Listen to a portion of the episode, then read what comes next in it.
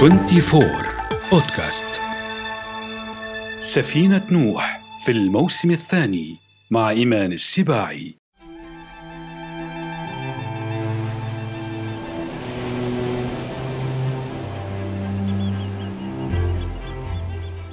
أقول وقد ناحت بقربي حمامة أيا جارتي هل بات حالك حالي؟ كيف حالكم يا أصدقائي؟ أتمنى أن تكونوا في سلام وحرية. هذا بودكاست سفينة نوح من 24 في صحبتكم إيمان السباعي.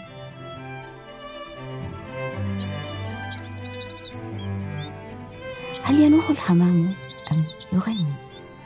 قبل أن أحاول الإجابة عن هذا السؤال من يحب أن يسمع أغنية يحملها إليكم من مصر؟ جناح حمامة.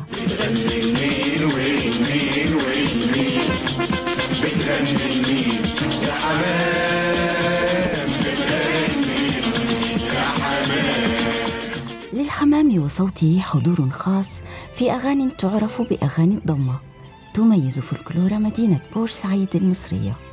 كما سمعتم أحيانا يروح الحمام فوق الغصون وفي أحيان أخرى يغني فتتساءل أشهر أغنيات الضمة. بتغني المين. والمين يا حمام؟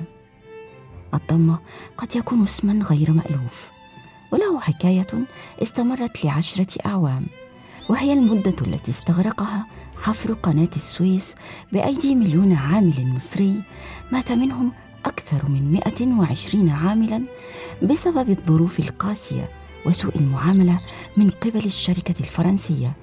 التي حصلت على امتياز حفر القناة عام 1854 برئاسة الداهية السياسي وقنصل فرنسا تيلي سيبس. بعد موافقة سعيد باشا والي مصر طبعا. جلب العمال من كل مكان في مصر. وعاشوا أيام شقاء لم يخفف عذابها سوى أن يجتمعوا في آخر يوم العمل المضني كان ينضم بعضهم إلى بعض. ومن هنا جاء الاسم. ينضمون وينقسموا إلى مجموعات. كل مجموعة تمثل مدينة ويتبادلون الغناء للتسرية عن أنفسهم والتصبر على فراق الأهل. فنوح الحمام أنس للمنفرد والمستهام. كما أخبرنا الفقيه والشاعر العراقي محمد بن داود الظاهري في كتابه الزهرة. ذاكرا نجوى الشعراء مع نوح الحمام وتفاعلهم معه. ومنهم مجنون ليلى الذي رقد ليلة تحت شجرة وسمع حمامة فقال أأزعم أني عاشق ذو صبابة بليلى ولا أبكي وتبكي الحمائم. كذبت وبيت الله لو كنت عاشقا لما سبقتني بالبكاء الحمائم. آه لو سمعت ليلى هذا الاعتراف يا أصدقائي. وعرفت أنه لا عاشق ولا مجنون.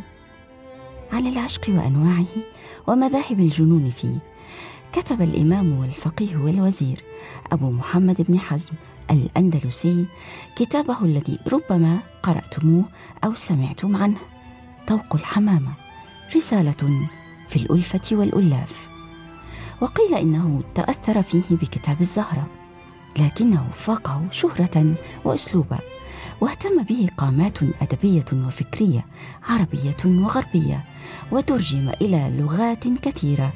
وأهم من تحدث عنه عميد الأدب العربي طه حسين الذي عقد مقارنة بينه وبين كتاب الأديب الفرنسي ستاندال عن الحب.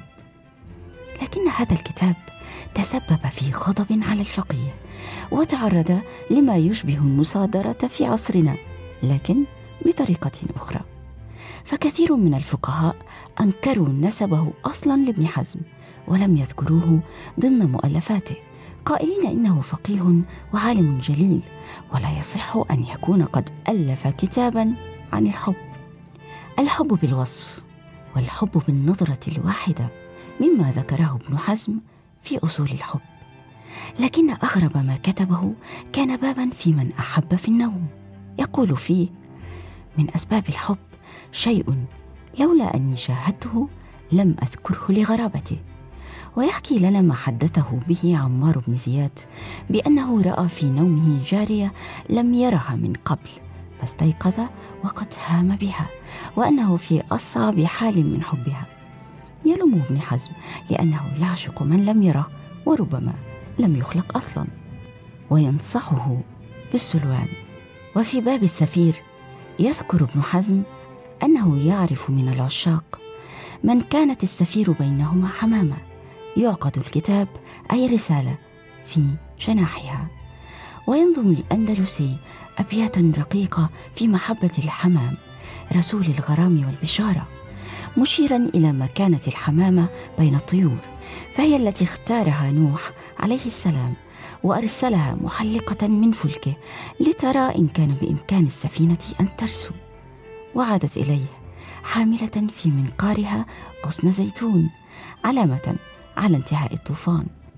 لتصبح حمامة الفلك رمزا للسلام استوحاه الفنان العالمي بيكاسو ليرسم شعار المؤتمر العالمي لمناصر السلام الذي انعقد في باريس عام 1949 يقول ابن حزم تخيرها نوح فما خاب ظنه لديها وجاءت نحوه بالبشائر سأودعها كتبي إليك فهاكها رسائل تهدى في قوائم طائر لكن رمز السلام ورسول المحبين يجعله الإنسان جنديا في حروبه في الشرق والغرب.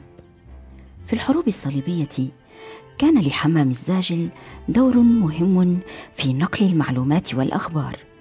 تطور هذا الدور حتى صار وكالة استخبارات طائرة بالنسبة للدولة الإسلامية خصوصا الدولة الزنكية في عهد نور الدين زنكي الذي جعل له محطات.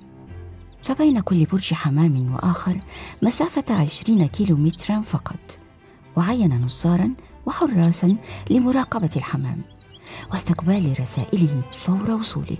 كانت الرسائل موجزة تشبه البرقيات تكتب على بطاقات من ورق رقيق بقلم يسمى قلم الغبار.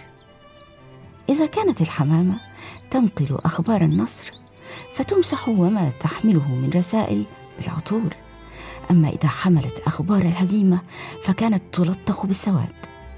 الجواب يبان من عنوانه يا أصدقائي.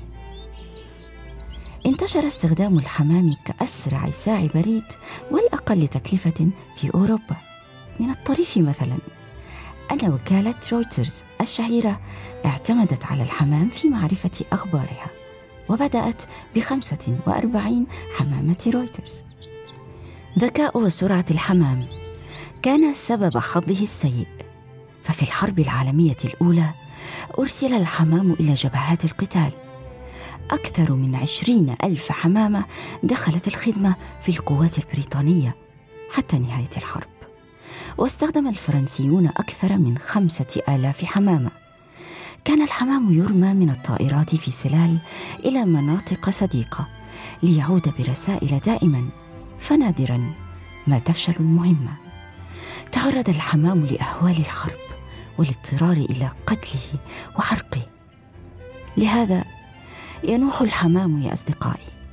ينوح لأنه يكره الحرب فهو بطبعه عاشق وتلك أهم خصال الحمامة. حنين دائم إلى إلفها حتى إذا ما أرسلت حمامة زاجلة بعيدا. ينصح بأن يبقى إلفها ولا يرسل معها وهذا السبب يجعلها تعود. في الحلقة القادمة سنذهب إلى عالم الوحوش. لا أحب عواء الذئب ومخطئ من ظن الذئب سيرقص معه كما فعل مع كيفن كوستنر في فيلمه الشهير.